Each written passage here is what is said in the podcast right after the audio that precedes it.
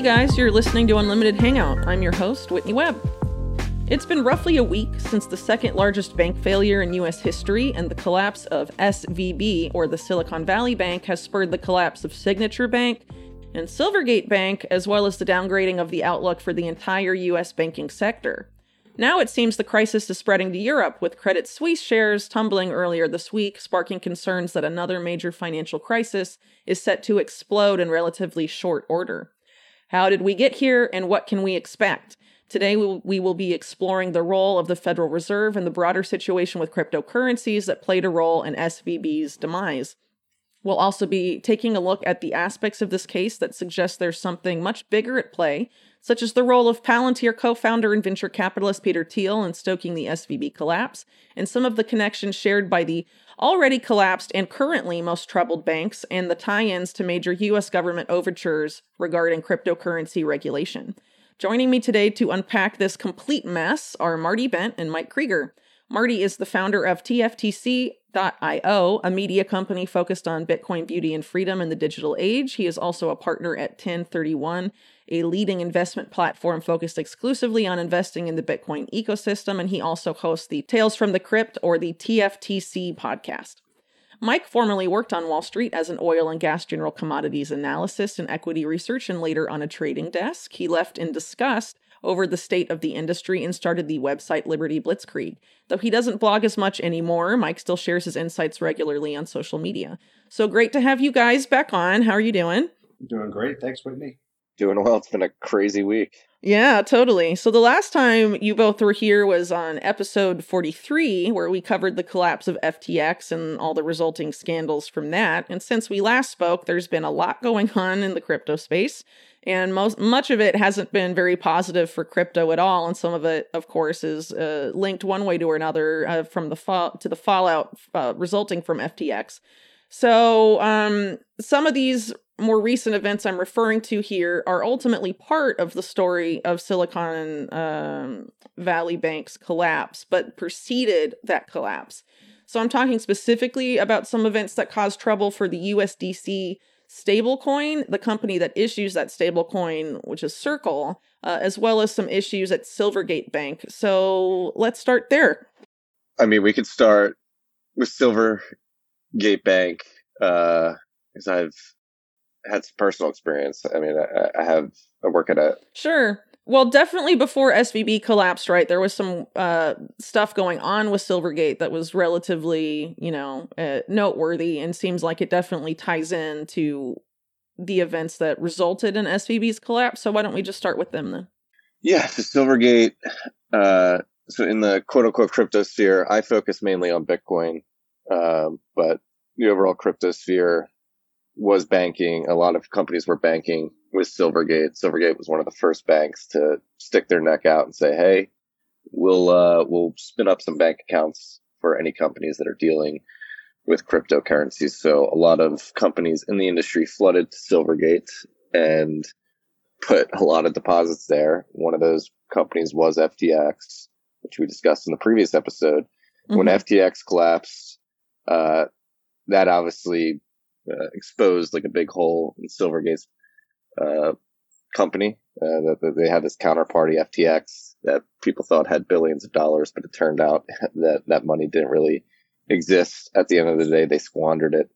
Um, and so that, that set off a contagion event for Silvergate, particularly where a lot of companies in the space started pulling out their deposits and moving it to other banks like Silicon Valley Bank and Signature, which we'll talk about later. Uh, but throughout the summer, Silvergate ha- had a run on the bank, and actually to give Silvergate some credit, they they had their bank set up where they had a lot of liquid reserves, so they were able to actually weather uh, a bank run of eight billion dollars of all these cryptocurrency companies pulling their deposits out of Silvergate and sending it to other banks. Um, but then eventually the flood became too much about a month ago, three three to four weeks ago, uh, and uh, Silvergate had to shut down. Uh, it was a combination of depositors pulling their their money out, and then you had short sellers like Marc Cohodes, and then you had a politician like Elizabeth Warren really beating the drum on social media uh, that that Silvergate was insolvent and that people should pull their money out. So essentially, everybody pulled their money out. But Yeah. the, the interesting thing with Silvergate is they were able to uh, process all the withdrawals from their bank even after they were officially shut down by the FDIC. So they were actually a very well capitalized bank.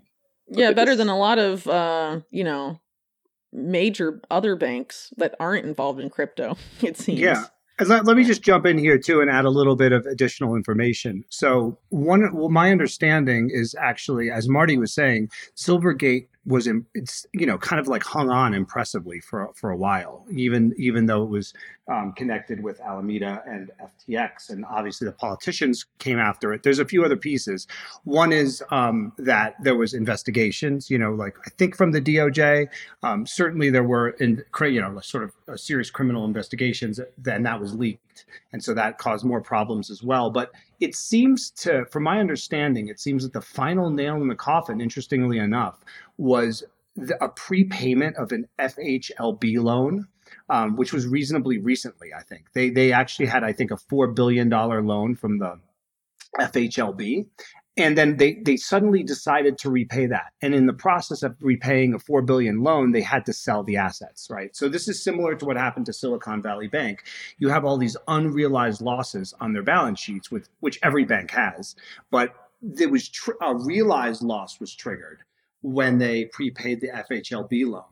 And that was the end of it. You know, once they had to realize the losses and then it just everything accelerated. So that the the weird thing about this, and we can tie this into signature later because that's a big mystery still. For you know, I've not seen a good explanation for exactly why signature was effectively nationalized.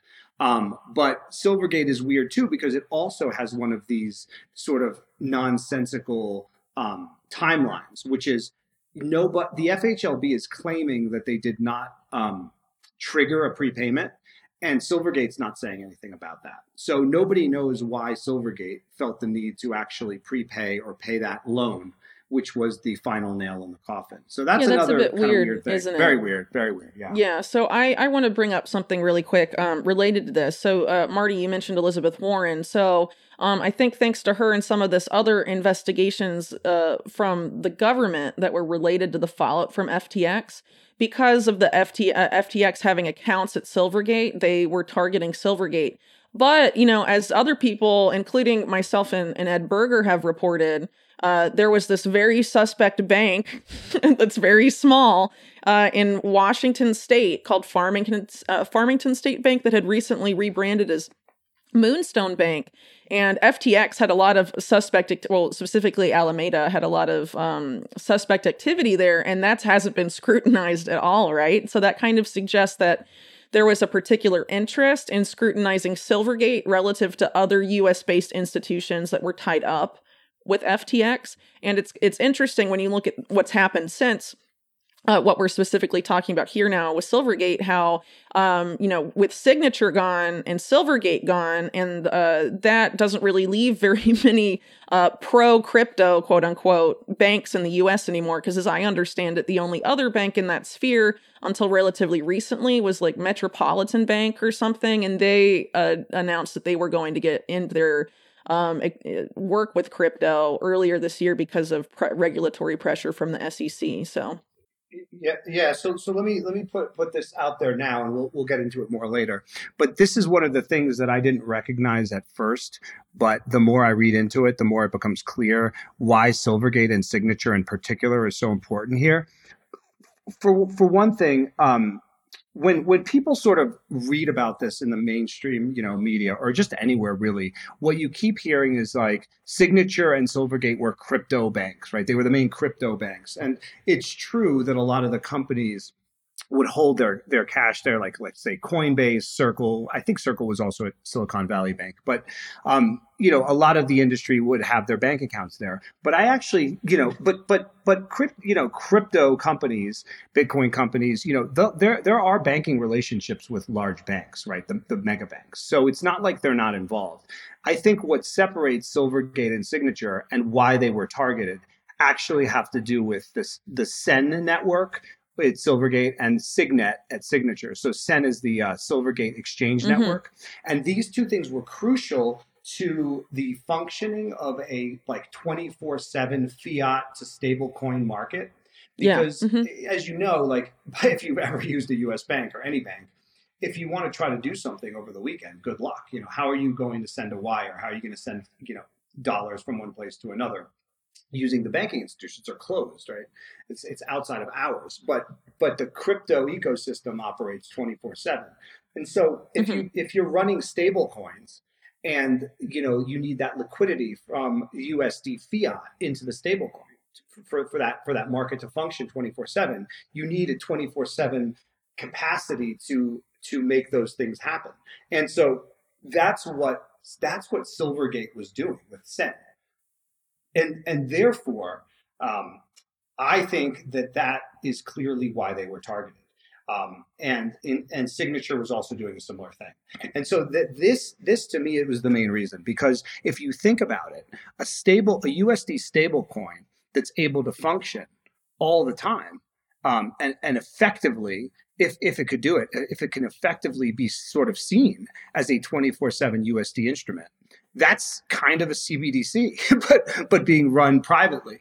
And so if you're going to actually try to roll out a CBDC run by the Fed, you can't have a functioning, uh, I guess, competitor, you could say, right? That's that's not in their control. Yeah, I think that's a really good point because for those that don't know, uh, the Federal Reserve is trying to launch its own uh, round the clock payment and settlement service, which is called FedNow, right? So maybe they, um, you know, this seems like kind of a convenient way to maybe get rid of some of the competition to pave the way for CBDCs, which seems to be sort of a bigger theme, um, I think, um, out of this whole discussion about how CBDCs, central bank digital currencies, um, tie into to everything. But yeah, it's definitely very convenient then uh, that these networks have, uh, you know, critical networks of, of crypto infrastructure have essentially been uh, decimated, right? Or at least they'll be bought up by some big Wall Street bank. Right, because think about it. If you can, if you're already kind of sending USD via a stablecoin that's le- like considered legit um, all the time around the world, whenever you want, uh, then what do you need a CBDC for? I mean, that's yeah. sort of the that's sort of the exactly. I think that's why I think that's why this was all done, and that's also why um, they're saying the FDIC is now saying that whoever buys Signature's assets or the bank itself has to get rid of the crypto part. That's mm-hmm. completely weird and arbitrary, unless that's the whole point. Well, as we'll talk about later, there's some people arguing that the shutdown of Signature Bank itself was arbitrary. So there's a lot of, you know, uh, weird stuff going on with that bank in particular. So, um, it, eh, before we move on to the next thing, uh, anything you'd like to add, Marty, to the the discussion about Sen and some of these these payment networks? I mean, they were they were very crucial for the industry. So Sen with Silvergates, and then Signatures with Signet, and essentially, I mean, Bitcoin trades 24/7, 365. So obviously, people are buying Bitcoin on the weekends if the price is moving, or if they simply just want to buy Bitcoin on a whim. And so these exchanges and companies being able to send money between each other over the weekend was was a crucial uh, function that that Silvergate and Signature provided the industry. Um, and obviously, yes, stablecoins were using it too, but even for Bitcoin exchanges that need to move funds between each other, uh, it was a big value add as well. So this this being taken out certainly uh, hurt the industry too to a to a large extent. All right, well, let's move on to talking about how um, the the SVB collapse may have been influenced by the Federal Reserve, and more specifically, um, some of the Fed's monetary policy during COVID. So there were apparently some um, not so great bets made by SVB during uh, the you know the COVID nineteen crisis and all of that. And then there's the issue about um, the Fed's recent efforts uh, to combat inflation and tightening and all of that. So, um, what are your guys' thoughts about um, the fe- it, it, the role the Federal Reserve played, if uh, if any, in in what we're seeing or what we've seen over the past couple weeks? Yeah, I think I think the Fed's policy over the last three and a half years is the main driver of this systemic banking contagion that seems to be playing out, not only here in the United States but also in Europe. So during COVID, March 2020, when the econ- the global economy shut down, the Fed drove interest rates down to zero and printed trillions of dollars and kept interest rates low and kept printing for about a year and a half. And then uh, essentially what happened is you had all these banks uh, load up their capital reserves with particular instruments in Silicon Valley Bank's case. They uh, bought a lot of mortgage backed securities, which were the crux of uh, the banking crisis of 2008. Uh, mm-hmm. essentially, when Silicon Valley Bank bought these mortgage backed securities, put them on their balance sheet, they uh, did that with the assumption that the, the Fed was likely to keep interest rates low uh, for for an extended period of time. Uh, and so essentially what happened is when the Fed started raising rates last year and pulling dollars out of the system, Silicon Valley Bank found itself in a very vulnerable position where they had a what's called a duration mismatch. They they had a lot of these MBSs on their book, which are longer dated, and as the Fed began pulling dollars out of the system and Silicon Valley Bank's customers um, began uh, withdrawing funds. It really affected that portion of their balance sheet. And so when the Fed raises rates, uh, the the price of the underlying bonds or, or, debt instruments has an inverse correlation. So the Fed raises rates very fast, very rapidly, and pulls dollars out of the system. The the debt instruments, the price of those instruments typically falls as rates go up. And so what we found was Silicon Valley Bank um, had these MBSs on their balance sheet and they were losing value over time. And so uh, it was essentially just a ticking time bomb as the Fed has kept raising rates and kept pulling dollars out of the system. The value of that capital on their balance sheet was decreasing. Uh, and this is happening to every bank, not just uh, Silicon Valley Bank. And it's not just mortgage backed securities, it's treasuries as well. So a lot of banks instead of buying mortgage-backed securities or buying treasuries and find themselves in the same situation. So essentially, what happened last week is the, the bomb went off. Uh, the the value of the, the reserves in their balance sheet fell to such a point that as people began withdrawing cash from Silicon Valley Bank, um, probably stemming from fears of Silvergate going down and their customers wanting to diversify a bit, they were forced to sell their mortgage backed securities and realize losses as well. And then that created a cascading event where they were selling these instruments, uh, and just the act of selling was driving the price down even further. And as people were withdrawing money, uh, the value of that part of their balance sheet basically collapsed. And then on top of that, it was really hard to sell mortgage backed securities are a bit more illiquid than something like treasuries. And so, um, you had a run on that bank and that was exacerbated by uh, the the VC um, industry in that part of the country, basically going to their portfolio companies. Peter Thiel, uh, most notably uh, from Founders Fund, emailing uh, the portfolio companies and urging them to take their money out of uh, Silicon Valley Bank last week, and that word got out and created a, a massive run on the bank, and it went under within seven or 48 hours. Yeah, and you know, let me just sort of uh, add a, a, a, different perspective here too. Um, so anyone that's been in the you know financial industry or, or watches markets or anything like that, um, will know that there's you know sort of an understanding that when the Fed embarks on a uh, aggressive interest rate hike cycle, that they break something, right? And they usually break something big, and that's sort of like the joke. So you know when the Fed starts raising and keeps raising, everyone's every sort of market participant is just sitting there waiting for like the dead bodies to start rising to the surface because it always happens, right? In this case in particular, you really knew it was going to happen because the, the the cycle of the lowest interest rates and QE in history was so extended. I mean, it was really about a decade. Um, that so much craziness, right? So much insane behavior. One one of which would be, you know, buying, uh, you know, bonds at the, or let's say even treasury bonds at the highest price in a 40 year um, or actually was it 40 year yeah 40 year bull market you know um, you know with leverage potentially in some cases so there's a lot of bodies to float to the surface when the fed raises rates this high and I think everyone needs to remember what happened back in 2008 and 2009. You know, it wasn't just the, you know, the crisis and the bailouts. There was a huge power consolidation that happened afterwards because when you when the Fed creates a scenario where people or or the system itself is struggling and on the verge of failure, uh, the Fed can then the Fed and the government can then step in and, and play favorites, you know, and say, okay, well, you can die and you can live and you can get trillions and then you can buy everything up, right? And that's exactly what happened after 2008. I mean, what happened after 2008? The Fed became much more powerful. I mean, effectively, the Fed can do anything at this point. I don't think there's anything the Fed couldn't do if the crisis was scary enough at this point, you know, and they would just be able to mm-hmm. do it. And Congress would just say, please, please save us, right? Um, yeah. You know, kind of during COVID, they were doing crazy things there too, right? Even more totally. crazy.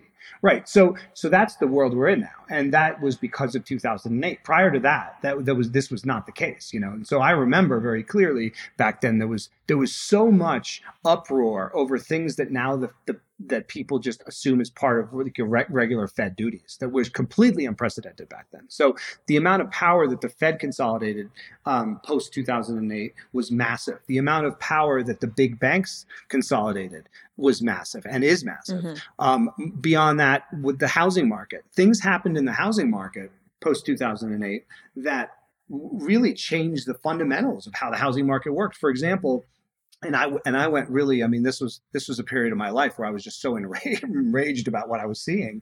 Um, that's now normal stuff, right? So you know, Americans were getting kicked out of their homes left and right, as everyone remembers, mm-hmm. right? They they were foreclosed on. Nobody was saving them, right? They were just getting kicked to the curb, losing their homes because oh, they were you know they were reckless, right? Like as if they were the ones that created the systemic problems. And then guess what happened? Uh, two years later, you had Blackstone in particular, but others as well, using the extraordinarily cheap financing that the Fed was was pumping out there, and they had access to uh, through a subsidiary called Invitation Homes, and they were buying up all of the houses that Americans got kicked out of, and then renting it back to them. So mm-hmm. I I want to make sure that everyone understands here that when the Fed breaks stuff in a big way, which they're in the process of doing, that is always an opportunity for power consolidation. And that's exactly what I think is going to happen, or at least going to be attempted. Yeah, um, a friend of mine actually sent me a graphic that he'd uh, seen on on Twitter that was pretty um, a, a, really good graphical representation of how exactly how much uh, the banks, the big Wall Street banks, have consolidated themselves in the past few decades. I mean, yeah. uh, we'll put it in the show notes. It's pretty quiet. It's pretty crazy to look at because it's um, you know, what what started off, you know, 20 years ago is like 10 banks is like 3 banks now. And when you have this kind of stuff um like you're talking about and and what we're seeing right now, it's it's pretty much inevitable that who uh, you know, some one of these big bigger banks are going to be the ones that buy up a lot of what's left of uh, SVB or Signature. I don't know. I mean, it's obviously a, a, consolidation. I think is definitely in the works, and that just tends to be uh, what happens during any financial crisis. You know, wealth goes up, and uh, the people on the bottom get screwed over and over again. So it doesn't really seem like things happening now are any different than they've than they've been in the past. But no, and the really pernicious thing is that the Fed really breaks things in both directions with their monetary policy. So when they're when they were lowering rates and printing money post COVID lockdowns, like they, they basically broke supply chains and pricing mechanisms of the world. That's why inflation flew uh, in 2021 and 2022. Uh, and so, like, not only do they break things when they raise rates really aggressively, but uh, it's true for when they're doing uh, policy decisions in the other direction when they're lowering rates. Like the Fed is really a pernicious actor throughout our economy that is either really screwing you by uh, adding fuel to the inflation fire or conversely the other way, just creating a liquidity crisis that, that leads to all this consolidation that, that you just described. Yeah, well, I mean, we're at a, over 100 years of the Fed, so I think it's pretty fair to say the data is in and it doesn't work. Make it go away. yeah, and also and also, you know, one of the things I was writing about when I was writing more frequently was uh, this concept of financial feudalism. And, you know, for example, during that period of time, this is just one example of many, but during the period of time when we had the 0% rates, um, and you know, especially large financial institutions and, and, and people that have access to capital markets or the Fed could could essentially borrow at nothing. You know, what was your credit card rate? You know, was it zero? you know, what was it two? Was it three? Was it four? Was it five percent? No, it was you know nineteen percent. You know, and so you know, there's this there's this again. It's important to understand that um, within that system of the Fed break, you know, um, making things too easy, pumping liquidity, and then breaking things. It, a key component to to the power consolidation and wealth consolidation is the fact that there there are people and entities that are uh, favored right throughout, systemically favored, um, and then and then the, everyone else who who does not have the ability to uh, access and leverage those low rates. In fact, the only, and I think I discussed this on a pod with Marty once, but the the only way the the average person or, or you know a normie has has had the ability to essentially leverage in a big way, like the banks do and hedge funds do, is is buying homes. Actually, that's that's always been the one way because when you buy a home and you take a big mortgage, that's what you're doing. So. Um, that other than that though i mean the, the the average person you know is paying high rates. Not they're not they're not borrowing at zero and just like buying up assets. All right. Well, how about we move on then to um, the collapse of Silicon Valley Bank itself and how that sort of played out, and then take a look at uh, Signature Bank since we haven't really talked about them too much yet. So, as most people probably know by now, at least people that have looked into this, um, a lot, at least uh, the official narrative thus far, is that a lot of what happened with Silicon Valley Bank was uh, allegedly triggered by a threat of a downgrade by the credit rated uh, rating agency Moody's, and then Goldman Sachs steps in. So I guess we'll um, go from there to to talk about some of the stuff uh, that led to the collapse of this bank.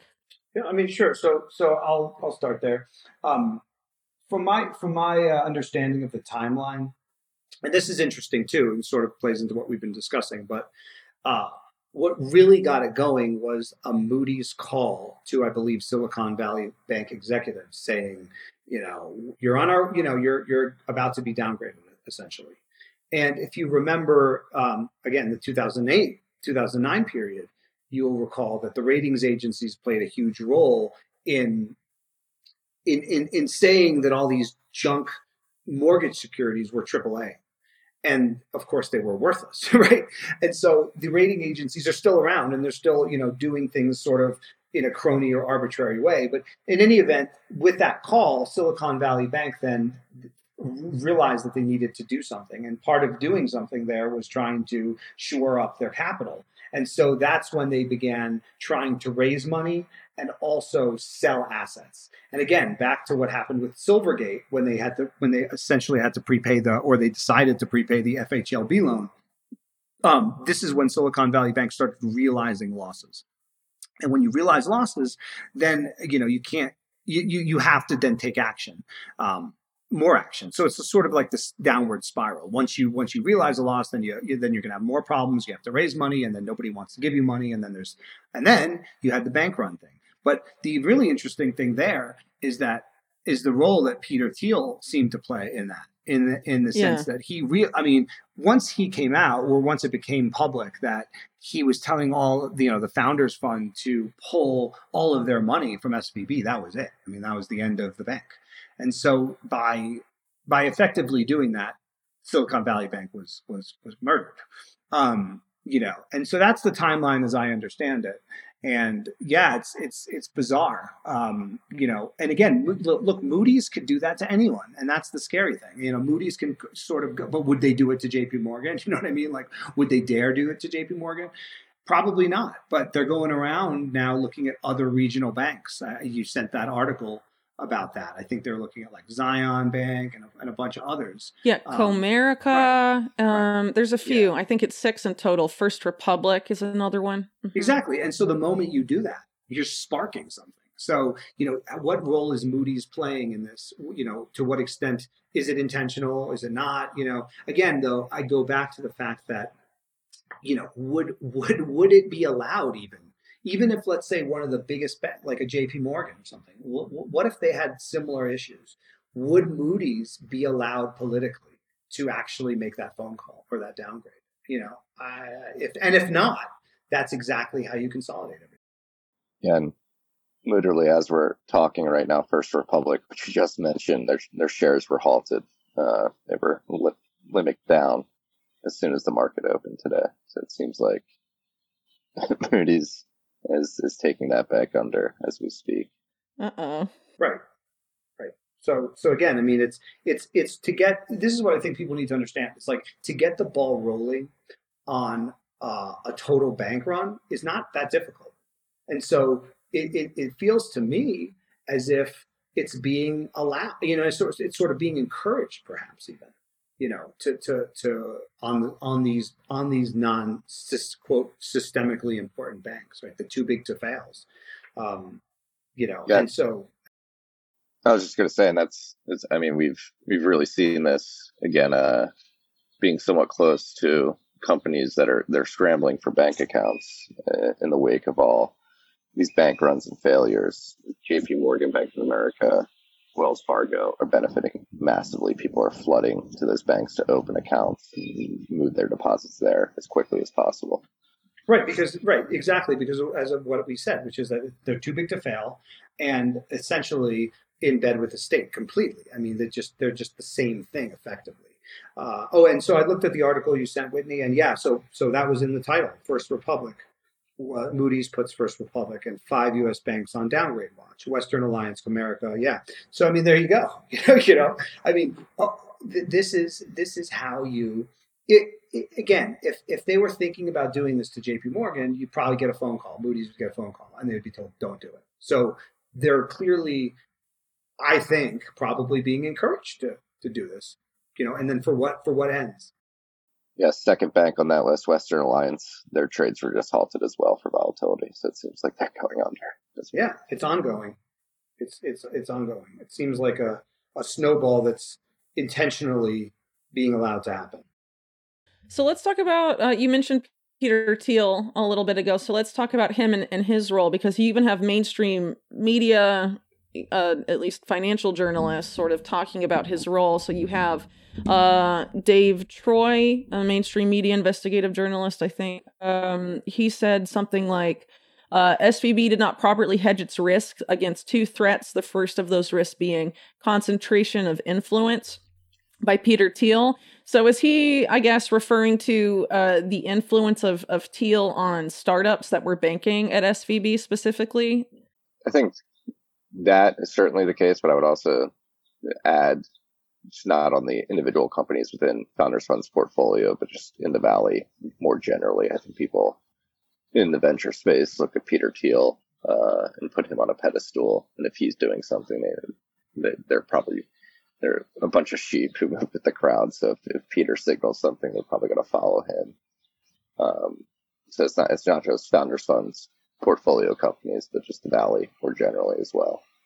Right. Okay. So what's interesting to me about this, you have some companies like one of the um, a fintech startup called Brex that's backed by Thiel and another PayPal guy um, was able to get billions of dollars out of Silicon Valley Bank the day before it collapsed. Yeah, which is kind of, well, I guess spurred by Thiel telling people to get their money out to an extent. Um, but it's interesting to me just because Brex is tied up with other people around sort of this PayPal sphere. Sometimes people call it the PayPal mafia. So in that particular company, Brex, it's backed by Thiel and another, um, uh, I think PayPal, not co-founder, but one of the early CEOs when Thiel and Musk were both there. And then uh, you have that particular company, Brex, teaming up with uh, OpenAI, uh, which is ChatGPT's parent company uh, cre- uh, to create advanced AI powered tools for CFOs and their teams. So basically, turning Chat GPT into you know uh, something that can be used to probably get rid of a lot of jobs in the finance sector. Um, because you know well i've been talking about in some of my recent work how chatgpt is poised to you know they're talking about how it's passing bar exams. It can uh, replace lawyers. It'll replace mainstream media journalists. So interesting to see some of those connections there. And also musk himself uh, was talking about uh, who, by the way, has a sorry, I guess I forgot to mention that Musk has a, a stake, I think, or helped co-found OpenAI, ChatGPT's parent company, and is in is part of the same PayPal nexus. Uh, he was gonna said he was open to the idea of buying Silicon Valley Bank to turn Twitter into a digital bank. Kind of interesting, huh? Yeah, the, the, the, that was that was a strange comment. He also made a comment though yesterday, I think it was about Chat GPT. Did you did you did you all see that? That was kind of strange because someone was saying, um, you know, OpenAI went from being open to not open, and it went from being a nonprofit to like apparently very interested in profits. And Musk said something about that. He was like, "Oh well, how, how I gave a hundred million to a nonprofit, and now all of a sudden it's not, you know, not a nonprofit. Like, what happened there? Is that legal?" So yeah right? So yeah, Marty, do you want to add anything there? Because I, I, don't really have too much to say on that. No, yeah, I was like OpenAI is like a really weird story. Because like you mentioned, it started as a nonprofit. I think Elon pumped a bunch of cash into it because he was really afraid of AI and said, "All right, if we're if we're gonna go after AI, we want it to be in a nonprofit way, so it's it's more open source to an extent." But Sam Altman, who is the CEO of OpenAI, I think at one point he realized the potential profits that can be driven from this technology and decided, you know what, we're not going to be nonprofit anymore. We're going to make this a profit-driven business. Oh, from what yeah. I, from what I understand, it's irked uh, Elon, irks me uh, Elon a bit. But uh, one interesting thing to know with OpenAI and its founder Sam Altman, he's also the founder of WorldCoin, which is an attempt to create like a CBDC like global digital currency. Weren't they the guys scanning people's faces or irises for yeah, money? They're still doing it. They're attacking. Uh, not uh, yeah, they are attacking. I would use the word attacking. They're they're down in Africa scanning people's irises and unloading them onto their wallet right now. Yeah, I oh, remember oh, that. Yeah, yeah. I think I actually I didn't even know that was still going on. That's scary. I'll have to look into that. But yeah, I, totally. I, I, think, I, think, that was the I think the marketing ploy was that if you scan your iris, they'll give you some free world coin yeah, or something. Yeah. Like, yeah. like it was like. Can, can you imagine how how little they think of people, right? Yeah, well, I mean, ChatGPT, I mean, they pretty much have a bunch of people thinking they're playing with some cool toy, but they're right. basically training this AI algorithm to take all their jobs away and now they've released this big upgrade of it because you know millions of users training this algorithm for them for free and then they can license it or uh, team up with companies like this Thiel backed brex company right? And then use all that um, data that people are freely giving them to come in and and do a whole bunch of you know stuff that's automating more and more uh, jobs, yeah. So I have a lot to say about ChatGPT, but I don't want to get too off topic. So okay. um, to go back to Peter Thiel for a second. So you guys, I'm sure remember that a couple years ago, Peter Thiel made a really unusual comment about Bitcoin and, and crypto. Um, he a, on a panel with Mike Pompeo, who was either Secretary of State or CIA director at the time. I can't mm-hmm. remember. Uh, which one? Uh, he essentially said that, you know, even though he claimed, he prefaced this statement by saying that he was pro crypto and a, a, Bitcoin maximalist. He claimed uh, that Bitcoin may also be a Chinese financial weapon uh, and this is interesting in the context of what we talked about a little bit ago, like people like Elizabeth Warren, for example, and a, a lot of other prominent Democrats and also uh, Republicans as well are making the claim that uh, cryptocurrency and specifically Bitcoin are national security threats. Yeah, so. so so so that that was I remember when that happened, and I went kind of a little a little uh, crazy on Twitter because it was so it was so infuriating to me um, to see him say that. Yeah, that was like spring of 2021.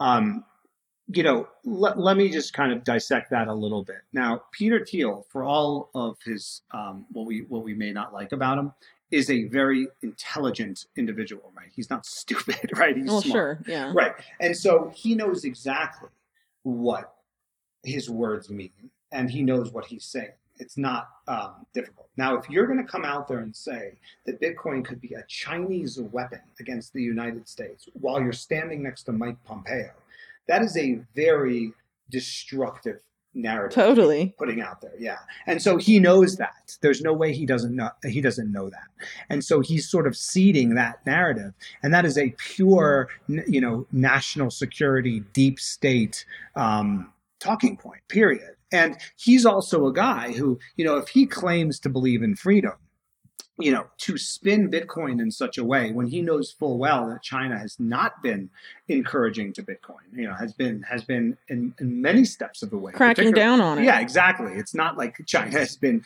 yeah, let's let's let's let's really advance the cause of Bitcoin. Have been it's it's been quite the opposite, in fact.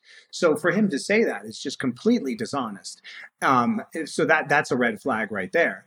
And and also if you actually believe in freedom, you know, as Marty has basically dedicated his life to linking Bitcoin with with freedom and American values, which I completely agree with that view, um, to to denigrate Bitcoin in in in this sort of a way when he clearly understands that it it does embody in so many ways the ethos of the Republic of the United States uh, is a huge red flag.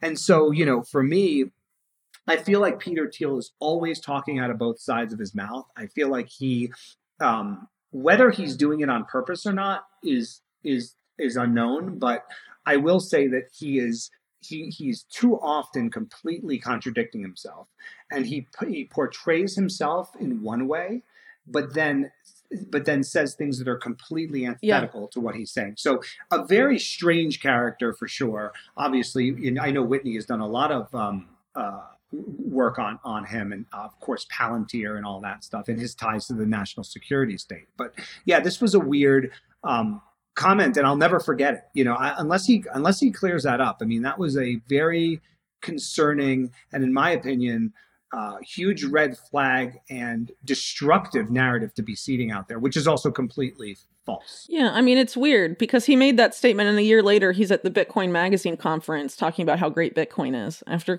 calling it a year before like a, a Chinese financial weapon. And he definitely is a contradictory guy. So I think he definitely wants to posture a lot to the pro freedom crowd so you know he'll portray himself for example as a bitcoin maxi and then go and talk, call it a chinese financial weapon he'll call himself a libertarian and uh, he's only built the most like damaging software for freedom in the hands of every single us intelligence agency um, that's used to profile uh, you know thought crime and is an integral part of this war on domestic terror and you even had people uh, saying on on websites like Seeking Alpha that uh, Peter Thiel should use uh, Palantir to rein in Bitcoin after he made these comments. And that is not someone who is libertarian at all. Uh, but, you know, he likes to posture as that for whatever reason. Yeah, and I think it's a calculated PR move, not unlike Elon Musk trying to uh, cater to a very specific audience, you know? through what he he puts out publicly his tweets his memes and all of that while at the same time it seems like his actions a lot of time he's playing a different game you know yeah it's it's weird i mean it definitely peter peter thiel definitely seems like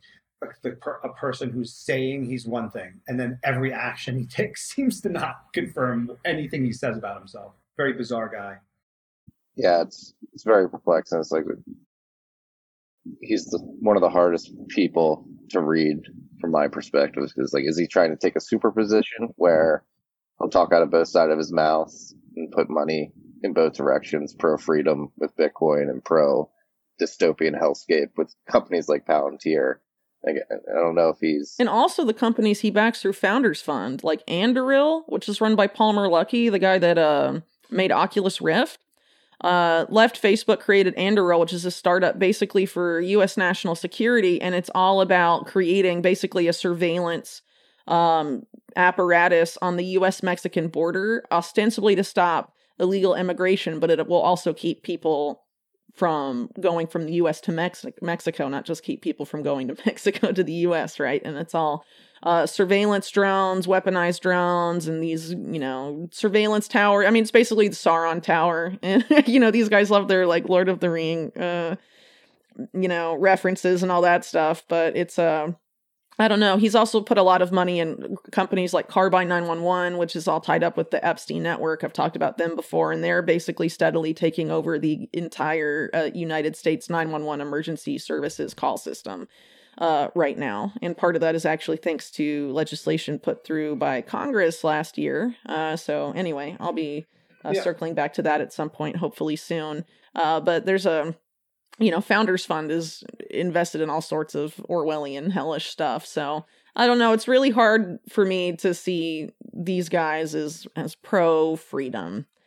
also, anyway, I would, uh, Whitney, I just one last thing I Yeah. would add, like something that I've thought about a little bit is, you know, if they're going to roll, if, if if a big attempt to roll out a CBDC is coming, which I think we all believe is, um, you know, how useful would it be to have the big players in Silicon Valley and banking to uh, effectively rally around it? And so I wonder if part of what's going on here with Silicon Valley Bank is now now the Valley um, feels indebted in some way, perhaps to the to the state, and um, maybe more likely to be uh, amenable or participatory in you know some sort of panopticon digital currency. Um, I'm I'm just I'm guessing that the, the the the first step along the way to a CBDC will be somehow, and I'm not sure exactly how, but somehow um, promoted as a public-private partnership, right? Like I was just going to say that. Yeah, I think there's going to be some sort of public private pre CBDC potentially rolled out alongside it. Maybe following sort of like that um the Sbercoin model in Russia through Sberbank, Russia's largest bank. It's run by Herman Gref, who's all tied up with the World Economic Forum. Uh, but it's technically not a CBDC, right? But it's it's already widely in use, and it's basically a public-private thing. Yeah, A public a public private CBDC is the only way they can do it. There's no way the government could actually like write the software that produces a CBDC. They couldn't even produce a website for healthcare.gov that actually works. Like, They're going to need Yeah. uh, they're going to need the tech firms to build it for them. Right, right. And so is this is this is this related to Silicon Valley Bank in some way? Yeah, I don't I don't know. I mean, it's one of these weird things where we kind of have to see uh, how it plays out. But I do I do think, and this is why I really wanted to come on and, and be part of this, is that we need to be talking about it now because the reason COVID the COVID psyop was so effective, you know, and it psyoped me for a few months completely, uh, and I'm pretty ashamed of that. But I, I vow to learn my lesson.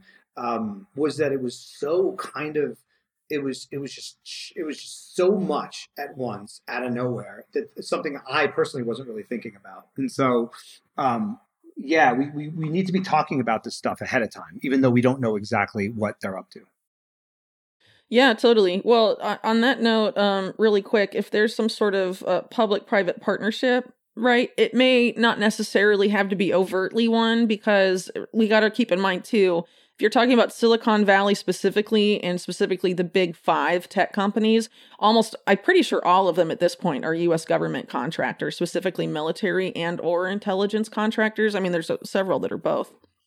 So, Mhm. you know, they could easily be pulled in to build the infrastructure and it could still be essentially framed as, you know, an entirely public sector project, right? So, Definitely, yeah. Yeah, I think the way it's going to play out is this banking crisis is going to continue to go on. Banks are going to fail, and they're going to hit a head where they say, "All right, the banks don't work anymore. We're nationalizing them. The Fed is going to control all the deposits, and here's your CBDC wallet."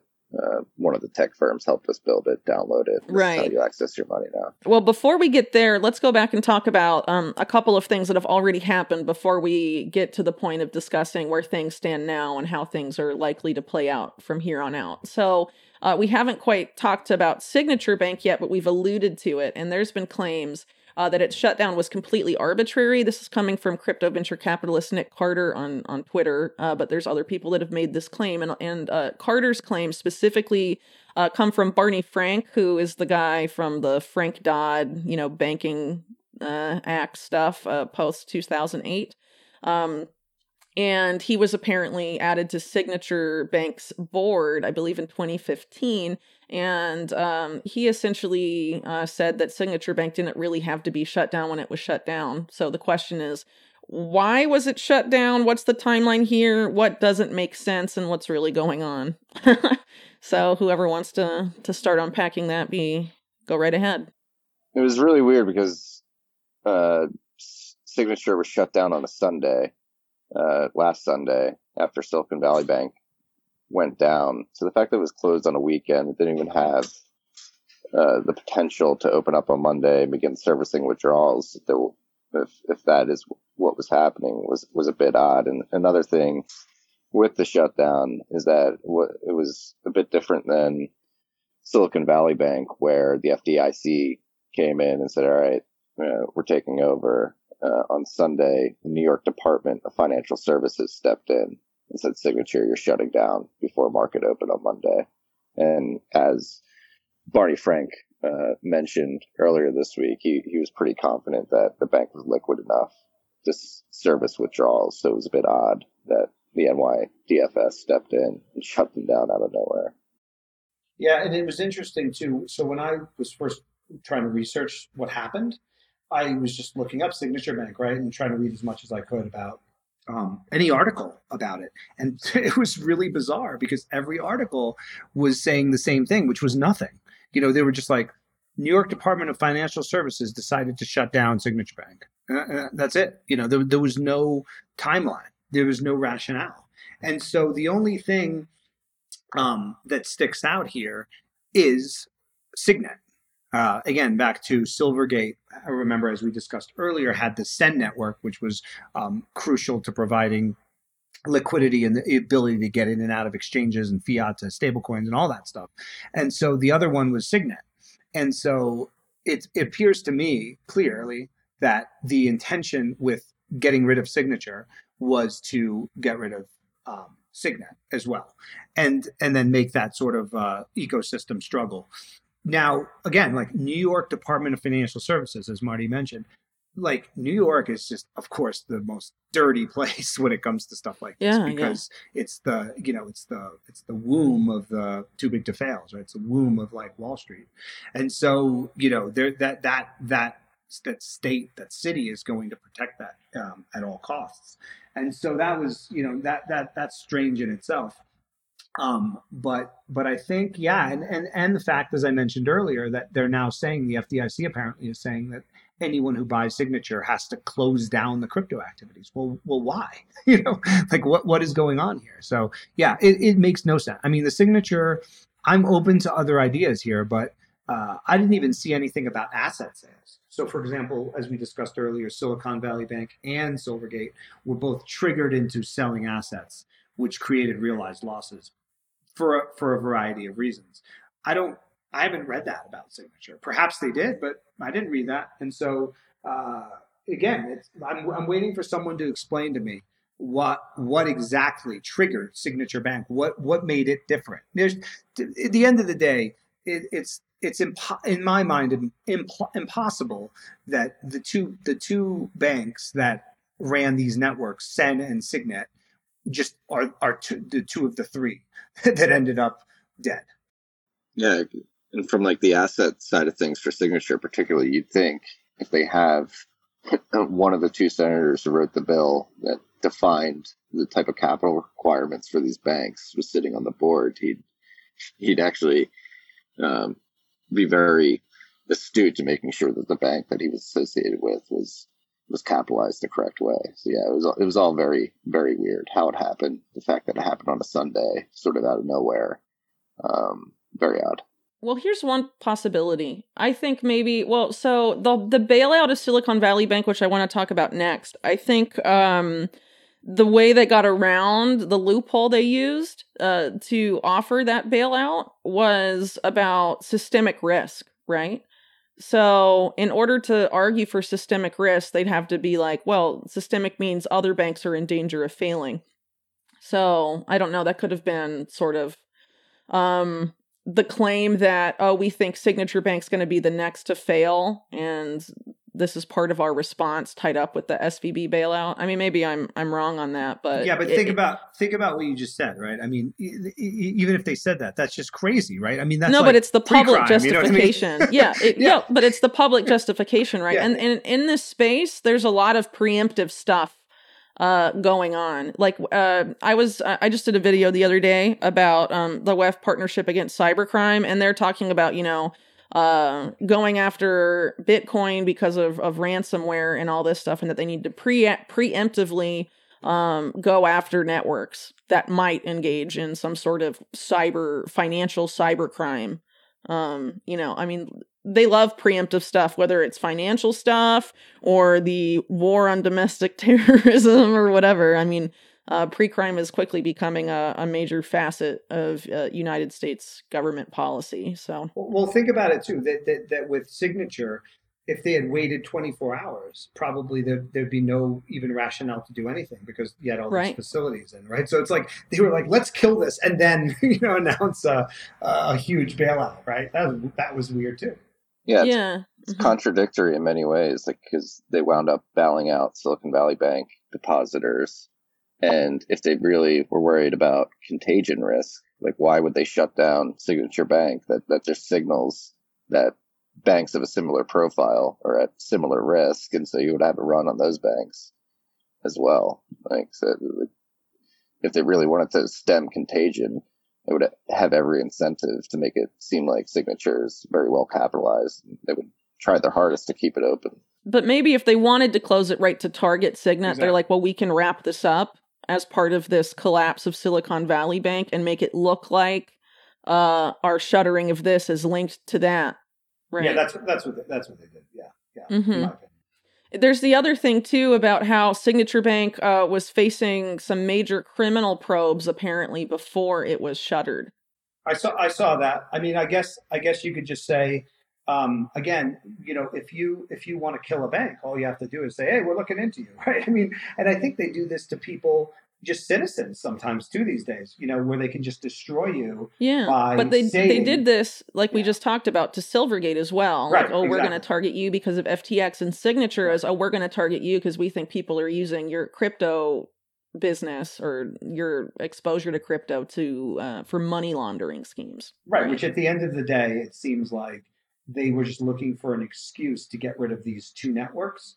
Um, yeah, you know, for a variety of reasons. Yeah, I think that's true because every time, like, you know, the feds come in and accuse someone of, of money laundering, I mean, it's kind of silly because the national security state launders a ton of money and the big banks launder tons of money uh, for drug cartels and whatever. And people like Catherine Austin Fitts have pointed out that if, you know, the drug trade stopped tomorrow, a lot of these big banks would collapse because they're dependent on you know, uh, you know, the money laundering of a lot of those uh, illicit funds, whether for you know cartels or intelligence agencies or whatever. Like it, when they actually decide to prosecute these kinds of financial crimes, there's usually not always, but you know, sometimes there's an ul- ulterior motive, and I think that's quite probable here, especially when you consider that some of this legislation in the works, like Elizabeth Warren's uh, legislation that argues that crypto is a national security threat, it's about uh, terror financing terrorism and money laundering are part of the justifications for that, right? But it's not like getting rid of crypto is going to stop money laundering.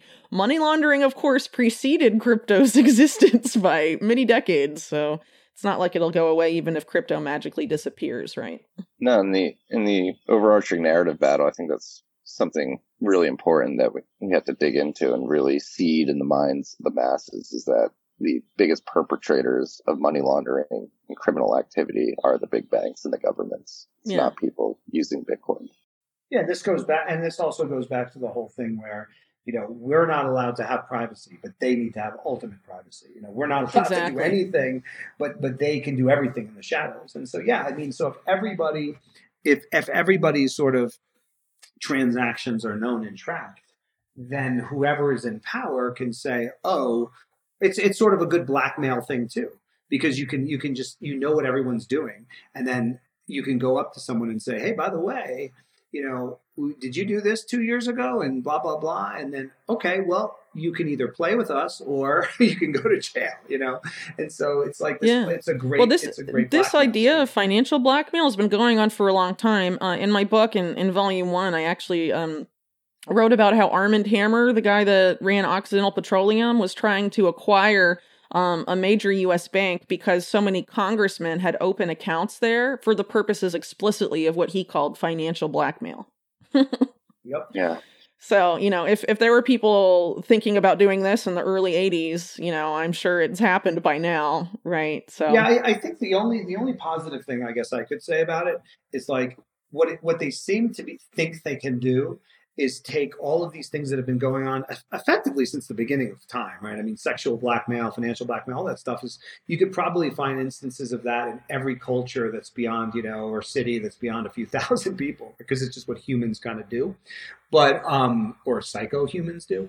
Uh, but what, what, what, what they see, what they seem to be, think they can do is just like completely own it, you know, just, just, just have it on a level that is so institutionalized and dominant that it encompasses everything and there's no sort of black market or wiggle room or freedom. And and I guess to me that it's such a brazen uh, goal that I, I, I sort of think it's doomed to fail. But but yeah it's it's certainly what they want. I mean they're going just for everything.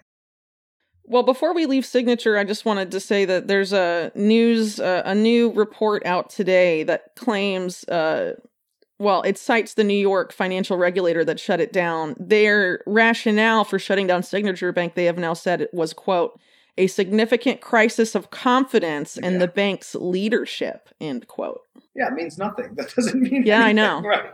They could say that the leadership anything. wasn't yeah. going to get rid of their crypto exactly. business, so we're we going to like shut you. you down, and whoever buys the bank has to give up all the crypto business. exactly. It's just like we don't like you, right? We don't like the CEO. Bye. Yeah. If you didn't think that the government is organized crime, especially yep. in New York State, um, I would urge you to reconsider. it's wild. It's crazy. It's egregious. Yeah. It's disgusting.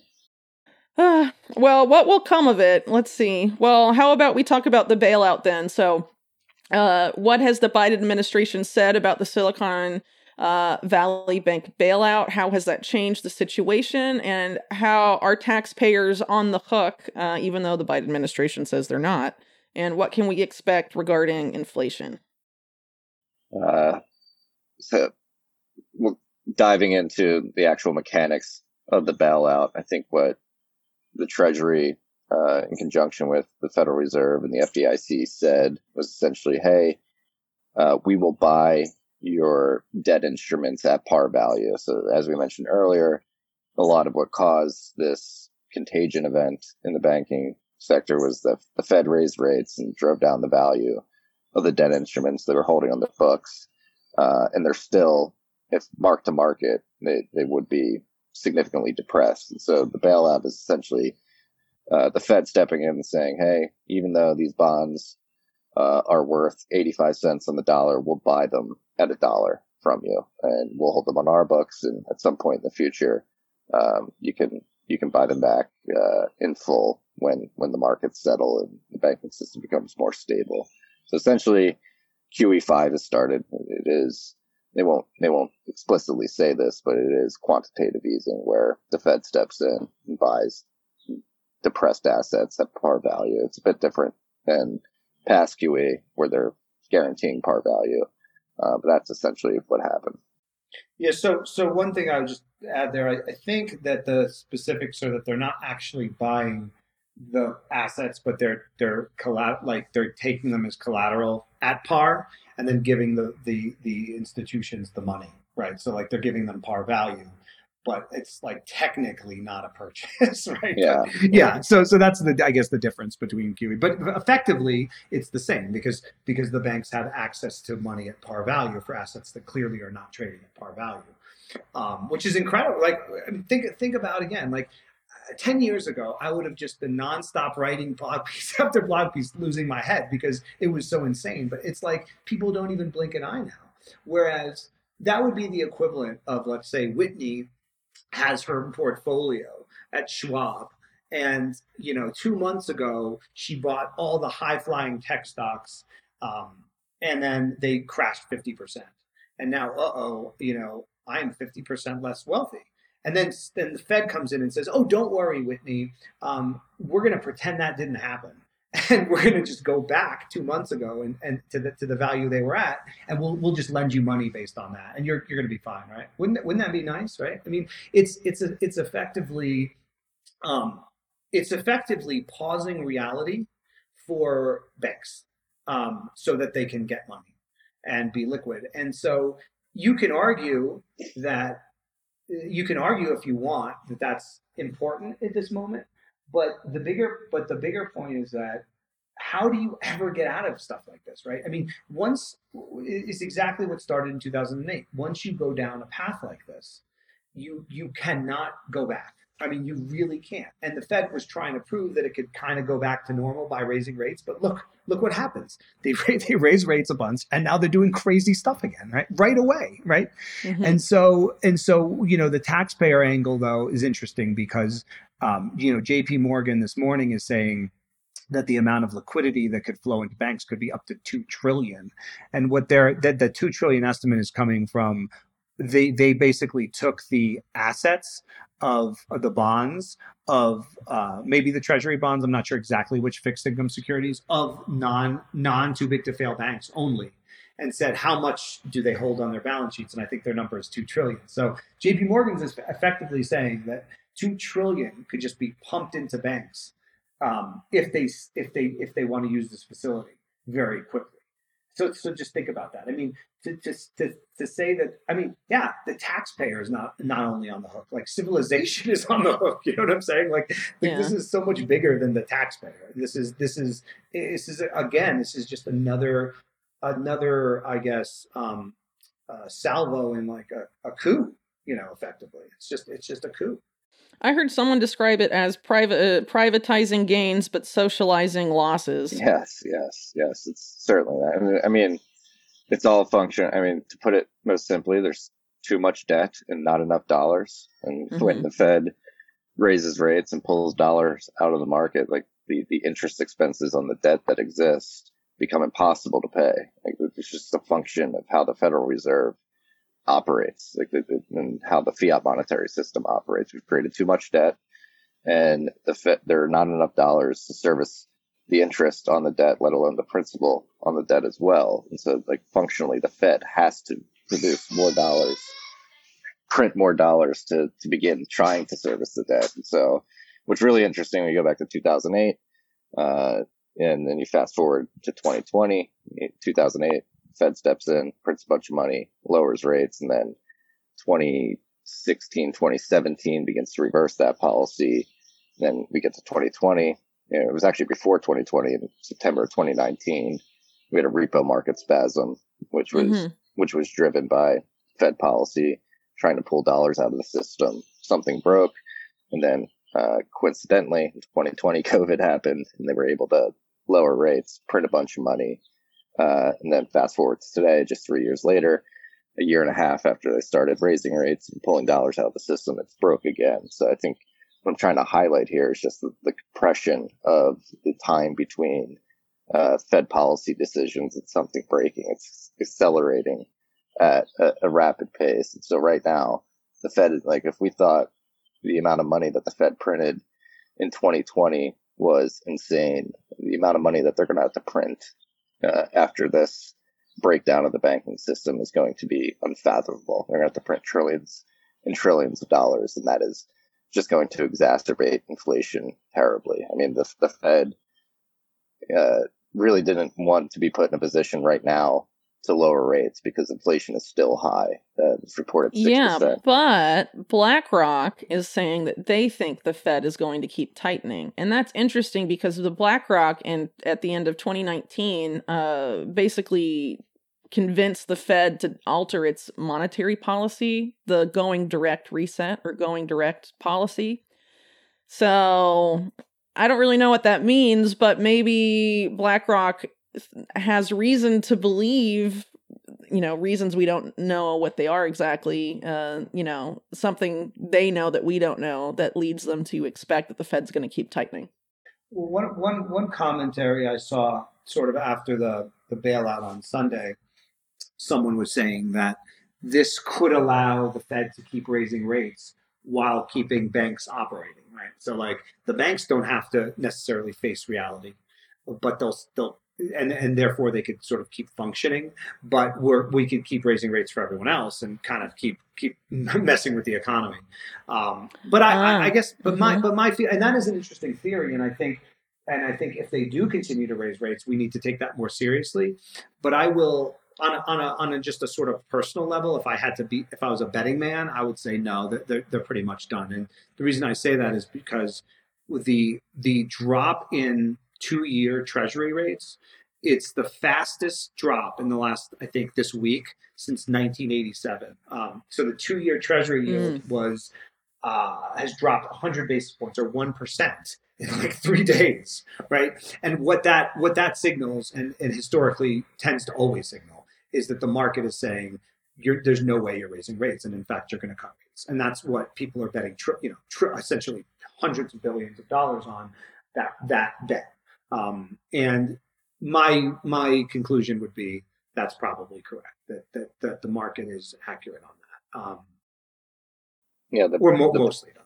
The banking crisis is, is is becoming abundantly clear. That's not isolated to the United States. It's spreading to Europe and affecting the global economy. I think.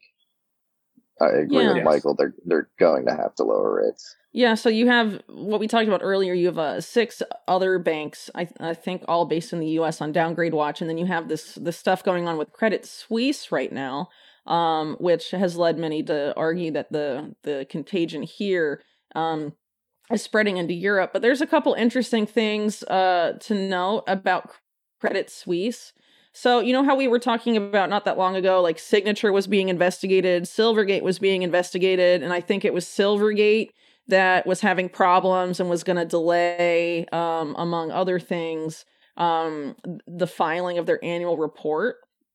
Um, and Credit Suisse actually had a lot of those same problems. So, uh, from March second, there was there was a, a news headline: Credit Suisse uh, breach spells personal info of high net worth clients uh, all over the place. And then uh, I think not long after that, Credit Suisse delays annual report after late call from the SEC. So there seems to be, uh, and the the subtext of that from CNN is Credit Suisse just can't catch a break, right? And this is before they had, uh, you know, their current those poor guys, yeah.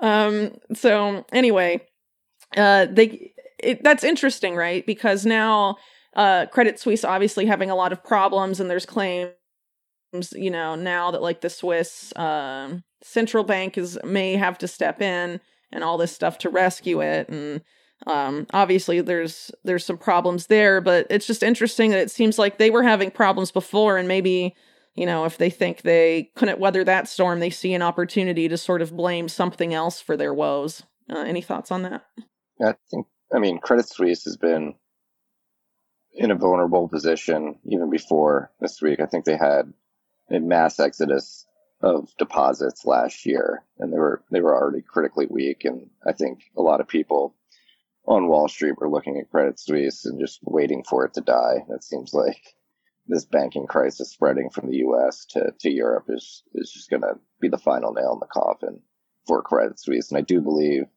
that the Swiss National Bank stepped in overnight to provide a 54 billion dollar mm-hmm. loan to uh, Credit Suisse, but it, but it seems like uh, as U.S. markets open today, that they're beginning to price uh, the the probability of a Credit Suisse failure. Uh, almost it's almost a certainty now with how their credit default swaps are trading. Yeah, so so yeah, as Marty said, I mean, Credit Suisse has been dying for like decades, kind of like it's been it's a long time. Um, yeah, but so, so have a lot of other banks in Europe, right? So if Credit Suisse falls, what does that mean for other banks in in deep shit like Deutsche Bank? right, right. Deutsche Bank's had problems and stuff. Yeah, yeah. No, I think. Well, here's the here's the key thing, um, and why Credit Suisse is just a whole different can of worms from what we've been discussing, but also could lead into the same kind of path that we've saying with the CBDC, because um, so so Credit Suisse. I mean, what they would have to do there is it's it's unimaginable to my mind. You know how Credit Suisse is. You know their assets and what they owe and the counterparties is linked to everything else. You know, I mean, it would be, it would be, it would be, you know, crazy cascades if if they, if something was, you know, happened there. So of course, the Swiss National Bank, I think, did as Marty said, step in with 50 billion or something last night. Um, but you know, to to to to me, I want to go back to the big point, which is this system is obviously not sustainable for any long period of time because every time you do these giant bailouts or liquidity injections, all you're doing is just kind of keeping it afloat without addressing any of the underlying issues. Like the balance sheet issues are not being solved. None of this stuff is being solved, but they're just keeping everything sort of floating up with liquidity. And what that does then is, which is what we've seen over the last 10 years, you just build up more, right? You build up more debt, you build up more, a, a bigger balance sheet, you, you end up with a bigger problem down the road. And my, my personal view is that the powers that be um, completely understand this. I mean, they they know this is why they're talking about a great reset, right? Because they know a reset is coming. And so what they're trying to do is they want to reset it themselves instead of allowing the public or or even you know legislative bodies like Congress to, to have a role in resetting it. They they want to essentially preempt that process and and create their own reset in their minds. And then once the time is right, you know, just just push it all in there. And so that's that's you know where where I think this is going you know and i and i think that we need to really be open to the possibility of anything because to actually attempt the reset in the way they want it you do need a lot of fear and you need a lot of people being hurt and so sort of like the panic that we saw over the weekend but but times 10 and that's what i think we're going to see in the next year all right. So, uh, one question I have regarding regarding all of this. So, if the crisis is systemic, which it seems that it is, and it seems that this is gearing up to be something on par, if not worse, than the 2008 financial crisis, what about bail-ins? Right. So, after 2008, you know, the Dodd Frank thing comes out, and it's like, oh, no bailouts, but it did allow bail-ins to happen, right? or at least that legislation allows for bail-ins to happen. And bail-ins is supposed to bail out. So bail-outs is taxpayer money bailing out the bank, but bail-ins is when banks uh, use depositor money to sort themselves out, right? So what do you think um, is the likelihood of seeing some of that if things worsen? I think it's pretty high. I would not be surprised at all. And and we begin to see this in other parts of the world. I mean, Lebanon probably most uh, notably in the last couple years, they've they've done bail-ins where they got put their central bank and their banking system got put in such a situation that they said, "Hey, uh, anything over two hundred thousand uh, uh, Lebanese pounds, we're going to confiscate. And it's ours now." Um, and the situation uh, is not much different here in the United States or in Europe. So I think everything is on the table. They're going to print money, and uh, I would certainly not be surprised if they do bail-ins on top of that as well.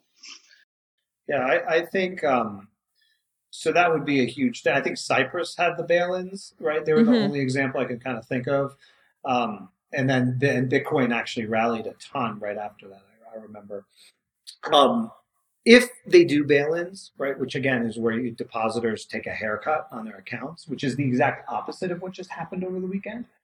Uh, in my opinion, that would be part of the psyop, effectively, right? I mean, to to to have bail-ins would be such a scaremongering thing to people because you know, in a tweet I wrote a couple of days ago, I said three things are needed to facilitate the rollout of CBDCs, and the first one I said is make holding money in banks feel completely unsafe.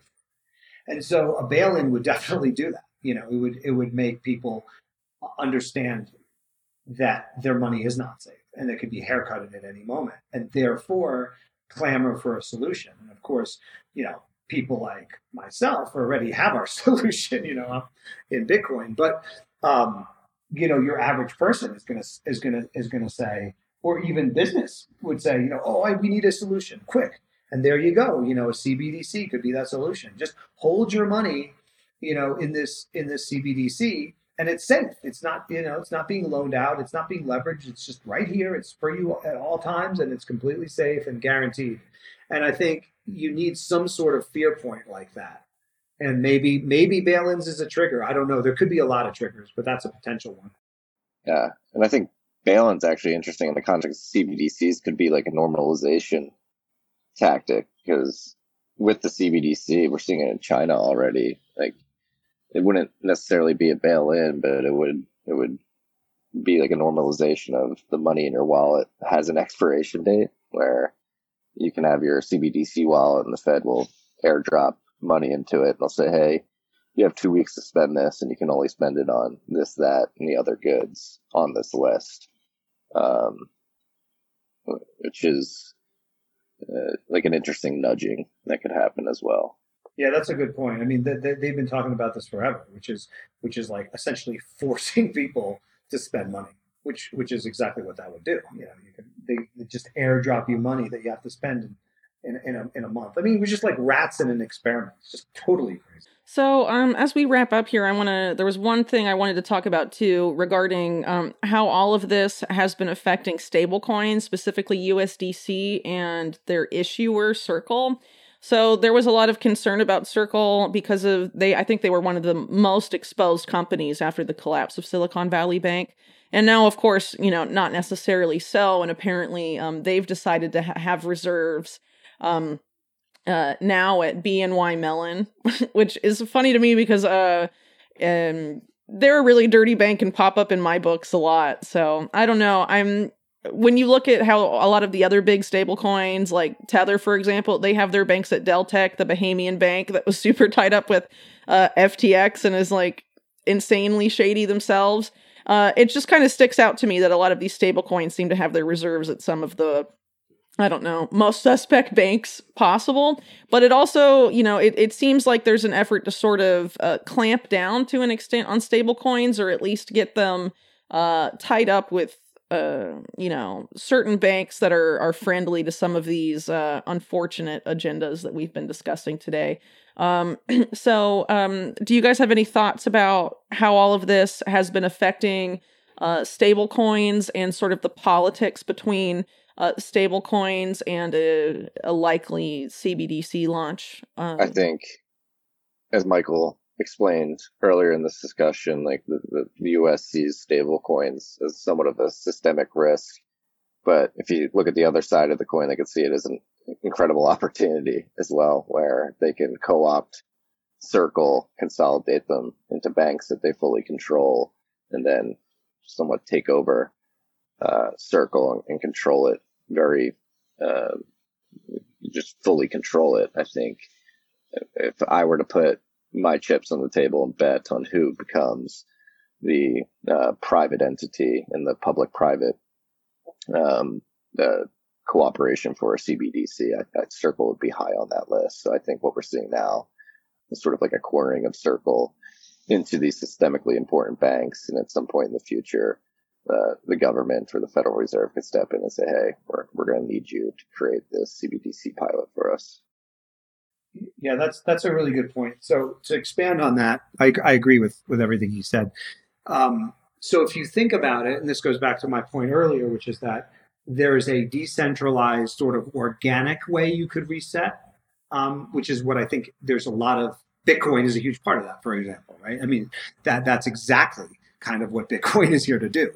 Um, and then there's the WEF and others who um, are taking it upon themselves to reset us into what they want. So there's like these two competing forces that are that are battling effectively right now.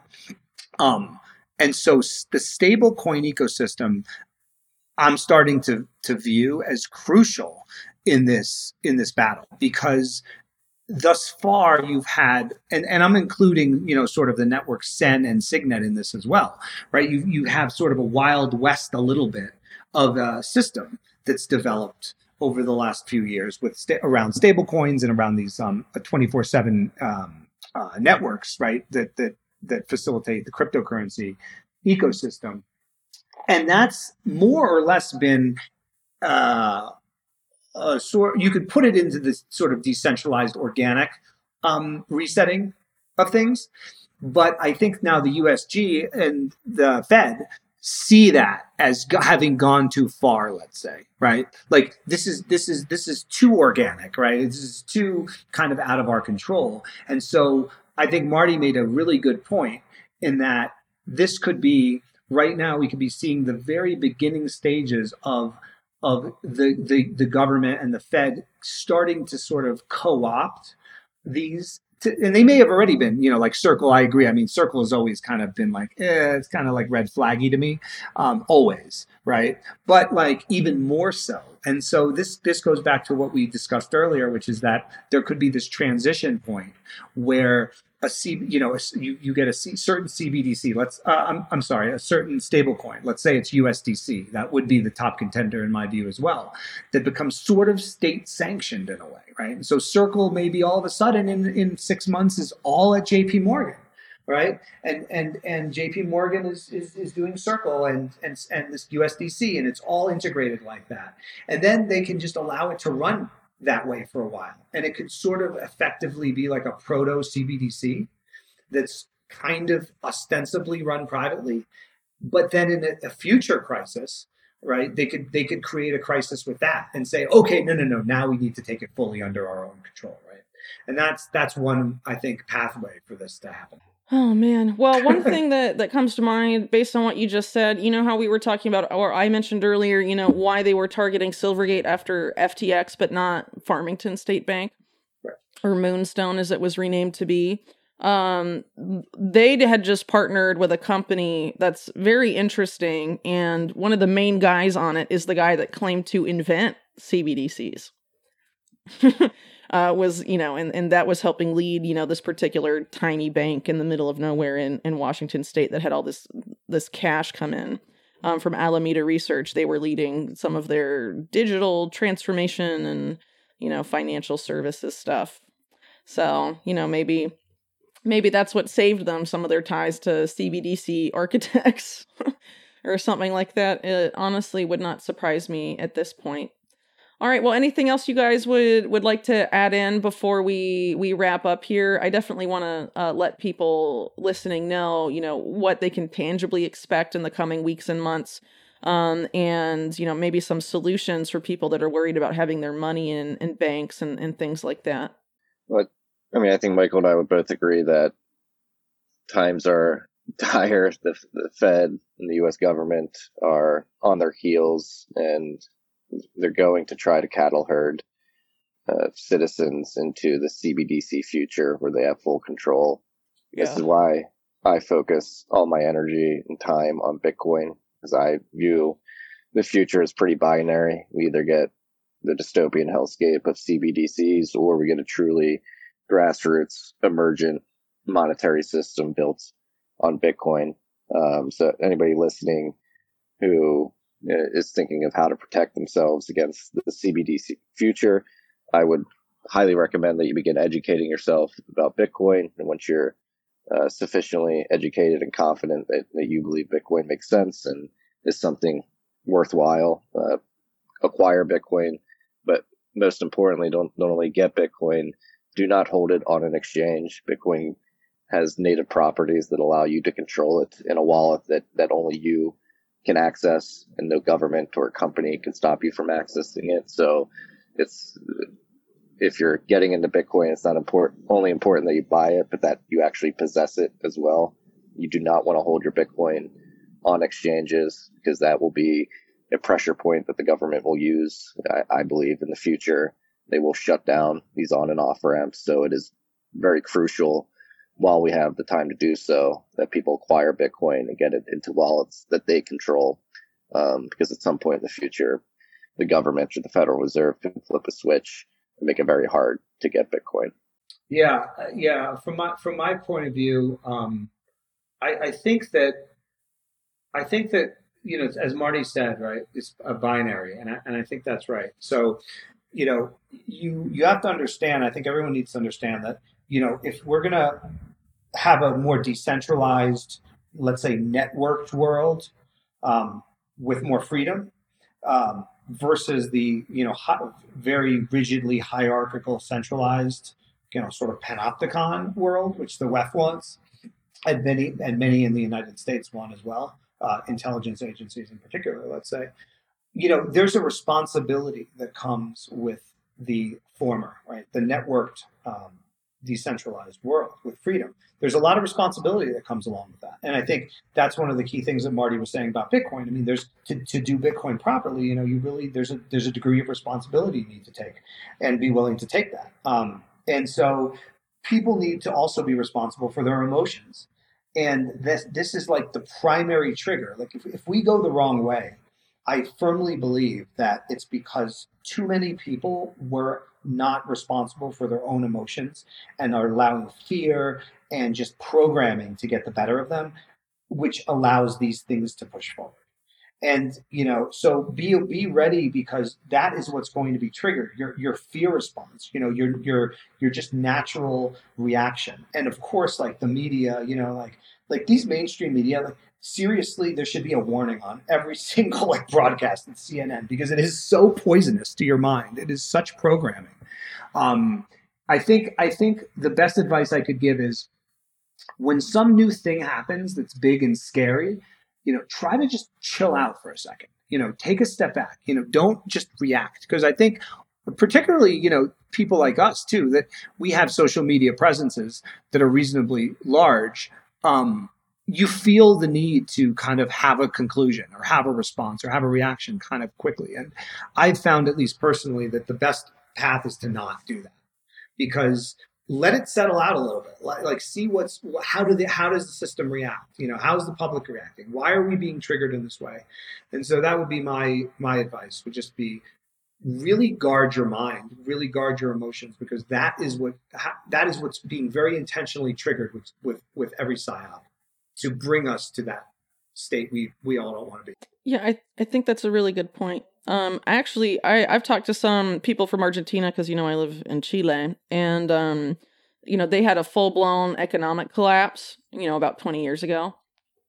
And what I heard from them, you know, is that the best thing you can do in that kind of situation is have is not give in to the panic and the fear because that's going to lead you to make impulsive uh, decisions you may otherwise have not made and it's you're definitely going to be better off if you can keep your cool when when things get insane um in the economy. And you know it's not just uh going to be Argentina this time or just going to be like a certain sector of the US economy like all the stuff is woven together so you know if too much stuff starts to go you know uh it, it, we can definitely see what'll happen. But I also want to give advice to some people uh, who aren't necessarily, um, you know, in crypto or interested in crypto, because not all of my audience is. So, um, what would you say? What would you guys say to people who, you know, have accounts at some of the big banks like J.P. Morgan, uh, Wells Fargo, etc. You know, is their money safe there? Should they think about putting it elsewhere? Uh, and if so, where? I mean, all the big banks are in insolvent. In, well, they're they're insolvent essentially. Like, the, their only way they're going to survive moving forward is the Fed printing money or launching a CBDC. Like the banking system, the way it's erected with fractional reserve banking and money printing at the Federal Reserve is, is doomed for failure.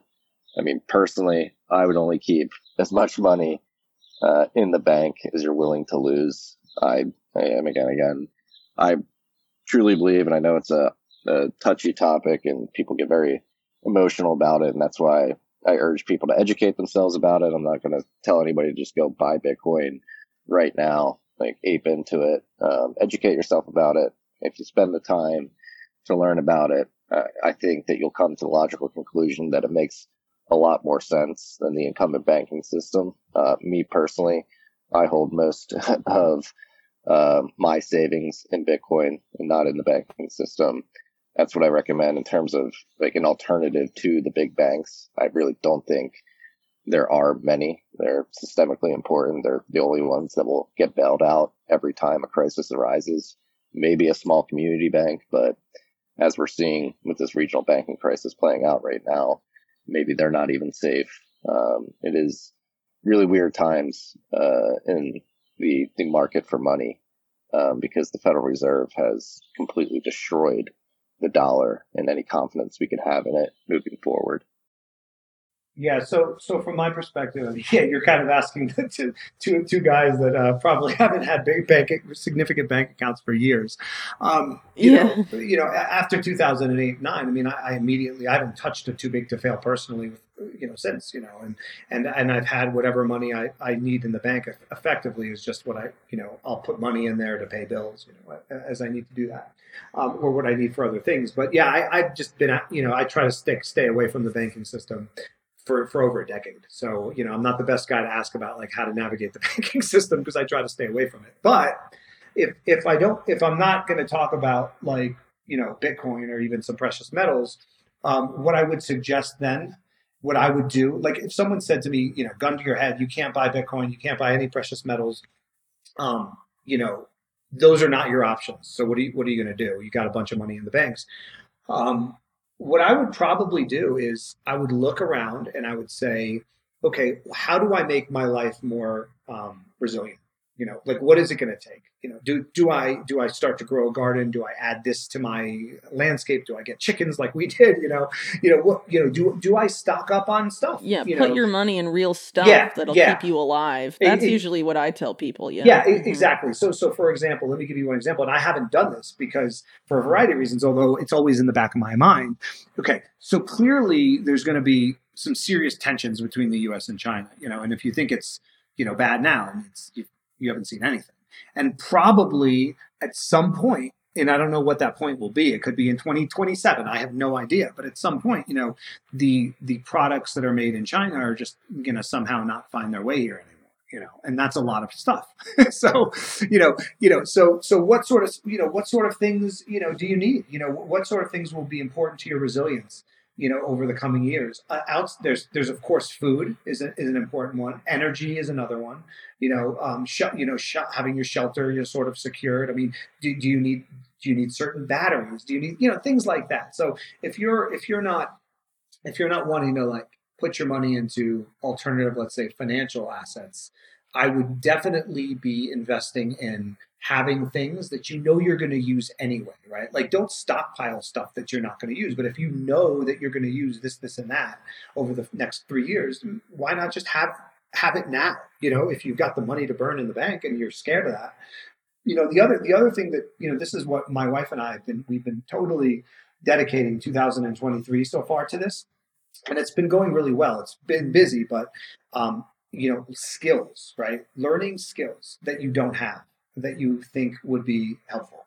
Um, and so I would, I would, I would encourage everyone out there to to to think about that. Like, where where do you feel like you're lacking? So for me personally, there have been a few areas. One of them is just my inability really to DIY and make things in the physical world um, at all. You know, I grew up in New York City where like nobody knows how to do anything. You just call a, a freaking uh, what a superintendent right to like come fix everything. So for me, I, I felt very I felt very vulnerable in that regard. So you know, I'm, I'm taking a woodworking class, for example, and like carpentry, trying to learn how to do that stuff. And uh, it's a massive learning curve. Like it's, it reminds me of Bitcoin too. like it's just you're, you're just like drinking from a fire hose. No, but, But- it's necessary stuff. Yeah, because exactly. even Take like before these crises, no one, uh, people in the U.S. were just completely losing on a generational level Right. the ability to produce any of their own stuff. Like the knowledge base is going away, and that has to come back for the U.S. to have any sort of self sufficiency going forward, right? Yeah, so we like our kids were also were, were very focused on that kind of stuff. Like like my kid, my our oldest son is doing woodworking classes too. So it's up to us, you know. Like you know, don't just be this. Again, I think for a while, I, I, I even I did this too. I just buy Bitcoin. I'd sit around and be like, okay, well, when's the world going to kind of blow up, right? But but but really, you know, every single moment, you know, every don't waste your time. I guess is my point. Like there there is there every single one of us has a, gap right? Like, and, and we probably know what it is. And you're just like, I wish I was better at this, right? Or I wish I kind of, well, just just go get better at it, right? Go learn it. Yeah, you don't want to be caught totally unprepared with what's coming because I mean, I think it's pretty clear that, you know, if this gets ultra super mega crazy and people are just left penniless, you know, the Fed's going to write and be like, "Oh, well, you know, here's your uh subsidy or whatever or, or here's some money you know from the government to keep you alive but it's only uh in cbdc form and it's programmable money so you can only use it on the things we say you can use it on and bam it's over Exactly. And like even even making, you know, local connections. We started buying um, goat cheese, raw goat cheese from a neighbor, you know, I could walk to, you know, in the last two months. It's been great. It's been one, it's the best, the best cheese I've ever had in my life. Like little things like that. Just, just, just, just, you know, there, there are things everybody can do in that regard. Yeah, no, I- and I that's that's something that's been there's been a big movement within Bitcoin, like with this in mind, which is the, the concept of going out and shaking your rancher's hand. Maybe you can't ranch, maybe you can't farm, but what you can do is get in your car and drive to your local ranch or your local farm, shake that farmer's hand and figure out how you can support them. So if you're if you're not going to be able, you don't think you're going to be able to be self-sufficient in building a farm or a ranch to supply your own food, there are people around you that are and they need to be supported. Just building community and connections locally is extremely important in times totally. like these. Yep. Totally agree.